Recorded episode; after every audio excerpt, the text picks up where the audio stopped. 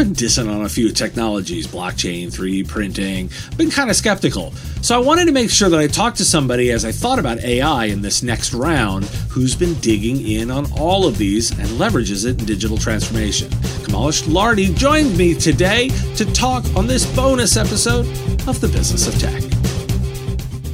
Save big on brunch for mom, all in the Kroger app. Get 16 ounce packs of flavorful Angus 90% lean ground sirloin for $4.99 each with a digital coupon. Then buy two get two free on 12 packs of delicious Coca Cola, Pepsi, or 7UP, all with your card. Shop these deals at your local Kroger today or tap the screen now to download the Kroger app to save big today. Kroger, fresh for everyone. Prices and product availability subject to change. Restrictions apply. See site for details. Com. Kamales, thanks for joining me today. It's absolute pleasure to be here. Now, I, you're you're one of those people that look at a lot of different pieces of tech, and I want to start at a broad sense because you've looked at blockchain, you've looked at virtual and augmented realities, you've looked at 3D printing, sensors, IoT, all that kind of stuff. I feel like AI is different. Uh, I want to get your take on what you think is going on with AI compared with those other pieces of technology. Um, I think what's happened with AI over the last couple of years, it's it it has become a lot more accessible uh, to the common person as well as to small businesses. Uh, one of the key challenges with uh, technologies like blockchain and some of the other techs, I think what I've uh, experienced in my own kind of uh, company and you know helping organizations is you need someone with kind of experience in, in those technical skills to help you implement them, find the right use cases, understand the tech behind it and how it's built and so on. What's happened with AI, especially generative AI, is the fact that it's accessible to the masses. Uh, anyone can use it today, can use it straight away to get business impact. And that's happened simply because we now have, you know, some of the fundamental elements of tech available to us. Uh, global connectivity, we have uh, you know masses of people using and accessing the, the, kind of internet, having digital skill sets. So it's kind of hit a point where you know it was it's like the iPhone that came out, right? Um, it's made mobile iPhone made mobile technology just accessible to everyone, even if you don't know how to use a mobile phone. The intuitive design just allowed you to immediately pick it up and use it, and that's what's happened with AI today.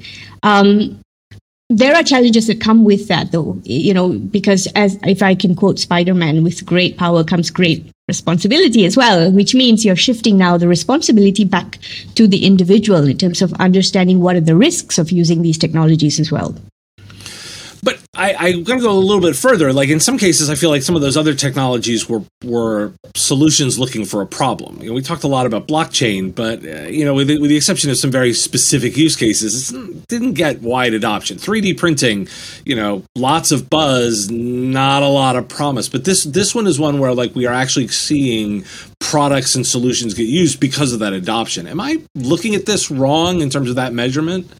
Um, so I come from the perspective of a digital transformation expert, which means I see the value of the different types of technologies. I wouldn't necessarily agree that uh, blockchain or 3D printing is uh, not really applicable or is looking for a solution. I've personally implemented blockchain for the palm oil industry, for agriculture, uh, you know, basically tracing and uh, provenance in, in agriculture it's transformative in itself. Um, what is the challenge though with some of these technologies? And you know, 3D printing, you gave that example as well. It's existed since the early 90s, I would say. Um, but what's happened with those technologies is you need certain interoperability for it to really become mass uh, adopted and to be used across different industries. Um, whereas with AI, particularly generative AI, so platforms like ChatGPT, it's on your website. It's accessible to you on a daily basis and it delivers value. And that's the key difference. You can get that value straight away off the bat. Um, and I think this is the difference that we're seeing with AI. And this is also the challenge that we're seeing with AI. Anyone's using it, everyone's using it. Um, and I think that was one of the interesting things that um, um, the company basically did, OpenAI, they made it accessible. And when they made it accessible to the masses, it also allowed them to train the system with the masses, with many people across the world. So you brought it up. You focus on digital transformation. Talk to me a little bit about how you link the measurement of value to the efforts around digital transformation because there's, there's, a lot of noise here and oftentimes you know th- this is an area that struggles a lot how do you get to that level of value so the first thing is basically not to come from the technology side and this is the first thing that i you know even though i'm a technology optimist it's the first thing i say to business owners doesn't matter what size your company is doesn't matter what kind of industry you're in um, you have to forget about the fact that it's you know a lot of the attention for digital transformation goes to the technology. And technology is fantastic. It allows us you know especially the emerging tech we're seeing today it allows us to create exponential growth and scale um, and you know uh, hyper personalized customer interactions and and so on. But the real value comes from the transformation element transforming your organization for that digital future, taking people on a journey in order to best utilize the technology. So what I typically say to companies is let's go from kind of your purpose and your objectives. What is your business objective? Where do you see yourself as an organization in the next three to five years? And how can we utilize technologies to deliver on that? What is available in the market, where do you see your customers going, and what kind of use cases can we create from this business objective, and what kind of technologies in the market today or potentially developing in the market that could deliver on this. And we measure success based on that. So not necessarily in terms of the technology being utilized, but in terms of your business goals that are being set and how you're delivering against that. So that makes it a lot more um, accessible and realistic. And it also allows us then to break up uh, and this is defined quite uh, much in detail in my book. It allows us then to break up the objectives into are you trying to engage with your customers? Are you creating experience designs that are going to be engaging and lock in your customers for the future? Are you trying to create products and services that are digitized? Or are you trying to um, reorganize or transform your organization, the people, upskilling people in your organization, uh, optimizing and automating processes? Or are you looking at new business models, new ways to generate revenue? With new tech. So we break down the transformation objectives into kind of these building blocks, and that allows us to prioritize what needs to get done for maximum output, and it allows us to track outcomes based on that. Okay, now there's a lot there. How how do mm-hmm. we how do we measure that? Like, how do we? How, tell me a little bit more about how you measure, and maybe an example might help with with, with where you're thinking about that. But it, with a lot of these projects, it feels like we we oftentimes are just feeling around. How do you measure those outcomes and and show the success to the customer? So I can give you an example of something that we're working on at the moment. Um, so we are looking at automation of processes within an organization, uh, and this organization has uh, you know a lot of processes that are focused on manual intervention, human based processes, people doing things. And so one of the things that we did was to look at how do we optimize it with technology so we implement new uh, platforms to allow us to uh, automate certain functions, uh, take away some of the redundant work that people are doing, and put a tool in place to do that. And so we track things like uh, can you do something quicker? Can you do something in a more effective way? How much of the human error are we removing? Uh, we can even implement robotics uh, process automation elements to allow us to really accelerate the processes. So it becomes really quick, really efficient. Um, another way to look at it would be, for example, uh, content creation, right? So if we are supporting an organization that looks at uh, creating social media content, we've got really interesting platforms, AI based platforms today that allow us to accelerate creation of those content, uh, creation of videos. Uh, there's a really cool platform called Video AI, which allows us to take a, a big video content and break it down into smaller pieces that are social media friendly. So this accelerates things that you used to be able used to do um, or take time to do and you needed more people to do you can now do them in a much accelerated way and this can be measured Interestingly, video AI is one that I use as well. But how specific do those numbers get? Like, like a, a, business owner obviously wants to know like how much value he's getting. How specific are you able to make the numbers that you're presenting to the to the customer? We can get fairly specific. So with the process automation element, we can go down to the number of hours that you're saving, uh, the number of people or resources that you are able to eliminate from that process, for example. So you can really come down to the financial calculation as well as the number of hours, uh, you know, the, the kind of activities that are being done, the activities that are being eliminated. So um, it really depends on designing the use case and really linking it back to business objectives. At the end of the day, most business owners want to know um, you know, where am I saving costs? Am I generating new revenue? How much is that? So you really can link it back to specific business objectives that uh, people want to see, basically. Now, I want to go a little bit big picture here because I think you you've got some thinking on four big trends that you think are shaping the current landscape. You want to what are they? What are the the four big things that you think we need to be watching out for? I mean, technology is obviously one of it, right? we can't ignore technology. It's impacting pretty much every business area today. Um, and the rate of technology development, we're seeing breakthrough tech come out almost on a daily or weekly basis. Uh, that's impacting businesses. Um, the other element is really around user behavior or consumer behavior people are adopting technology. People are uh, utilizing tech almost in every part of their uh, of their lives, and they're also trying to engage with companies on this new level. People want to connect with brands and organizations to allow these companies to offer them better services, more uh, hyper personalized experiences. And so they are demanding these types of experiences not only di- from digital companies, but also from every company in every industry, whether it's financial services or healthcare. They want this kind of hyper personalized, um, instant gratification connection with the, the brands. We're also seeing uh, development in the competitive landscape, which is really impacting uh, traditional companies as well as new companies.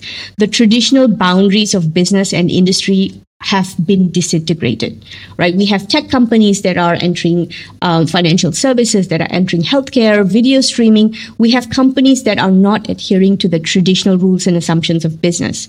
Uh, a startup today could access a global marketplace because they're online and they have access to these digital channels.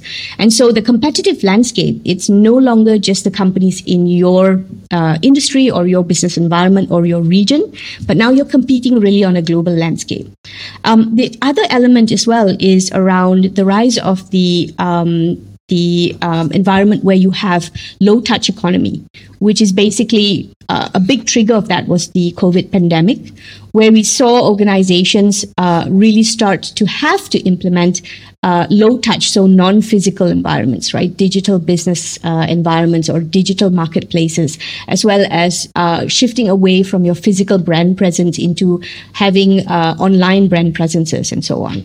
And so this has accelerated this low touch economy where people want to receive their products and services without necessarily physically going and engaging with that company. All of these elements combining, coming together, are forcing traditional companies and companies across various industries to do things in a different way. I find this quite exciting. Um, it's it's good business. I think it's a nice environment to be in. Um, but on the other hand, it creates a lot of noise, and that makes it very challenging for companies to stand out because there's just so much going on. So where do you focus? What is the real business value that you can derive from these environments? That's where business leaders are facing challenges today. Now, you said something in there that I want to want to throw out a premise and get your reaction to because you, you, talked a little bit about how like all the rules are changing, and, and I, I I don't disagree, but at the same time, I always say that there's certain fundamentals of business that for the vast majority of companies, because most companies are not private equity backed or throwing their, their weight into the public markets, that's a very small portion of the overall actual number of businesses. Most businesses tend to be small businesses, you know, lower mid market type, type businesses, and basic business fundamentals are classics for a reason right? You you have to bring in money you have to manage your costs and you have to have profit at the bottom. I think that is classic for a reason. What's your take on that pr- portion of the premise? Um, I think those classic elements still remain. You still want to bring in money, uh, but the ways you can do that, the channels with which you can utilize, that's changed significantly um, you can create exponential growth, exponential revenue potential with technologies that are available today. Um, the other element is uh, low cost, right? Uh, so re- reduction of costs within or management of costs.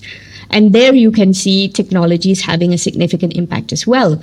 We're seeing major organizations start to review the number of people they have within those organizations simply because they are um, expecting to replace them with technology, with AI based technology. Um, there are positives and negatives to that, but there is still a potential to impact those classical business elements. Um, so I think, you know, even if the fundamental kind of boundaries of business are there, you're playing with a different playbook today. And these, these differences make an impact for the business. Well, that's that opens up a lot of bit. If people are interested in learning a little bit more and finding out some of the ways that they might, you know, dig in deeper here, what, what's a great way for them to do that?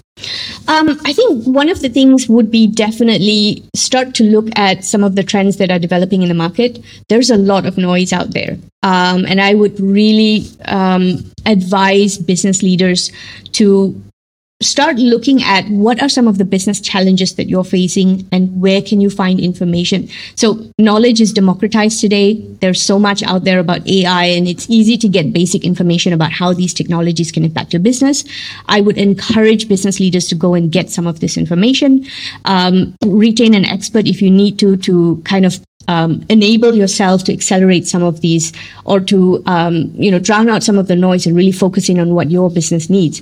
And i think it's really important to build up this knowledge base within your organization. There needs to be a certain basic level of information and knowledge in your organization that you can depend on in order to build some of these solutions as well. Um, I, I, think it's very very important to drown out the noise because we're hearing a lot of um, information about, you know, fear-based information about what you can and cannot do, where technology is going to end up, what it's going to do to humanity and to people and to jobs and so on. So educate yourself. And I think that's the most important element. But also keep in mind uh, what your business objective is, what is the purpose of your business, and one of the fundamental things that I put across in my book, it's it's about people at the end of the day, you need people to use your technology, you need people to ad- advocate for it, and you need people to uh, apply it in the best way possible. And that's where the human side of business transformation comes. Gotcha. Well, you mentioned your book. What's what's the book, and where can people get it? Um, it's available on Amazon and pretty much uh, you know most uh, bookstores. Um, I think in, in, across the U.S. and various other places. Um, and the book is really about how do you utilize technology without forgetting kind of the human element, which can make or break uh, technology application in a business.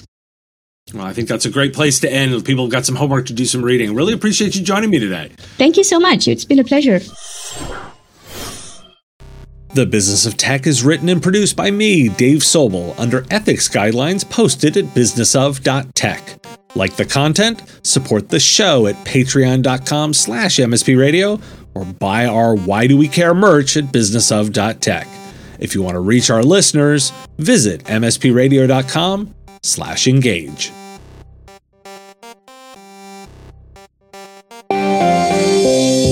Part of the MSP Radio Network.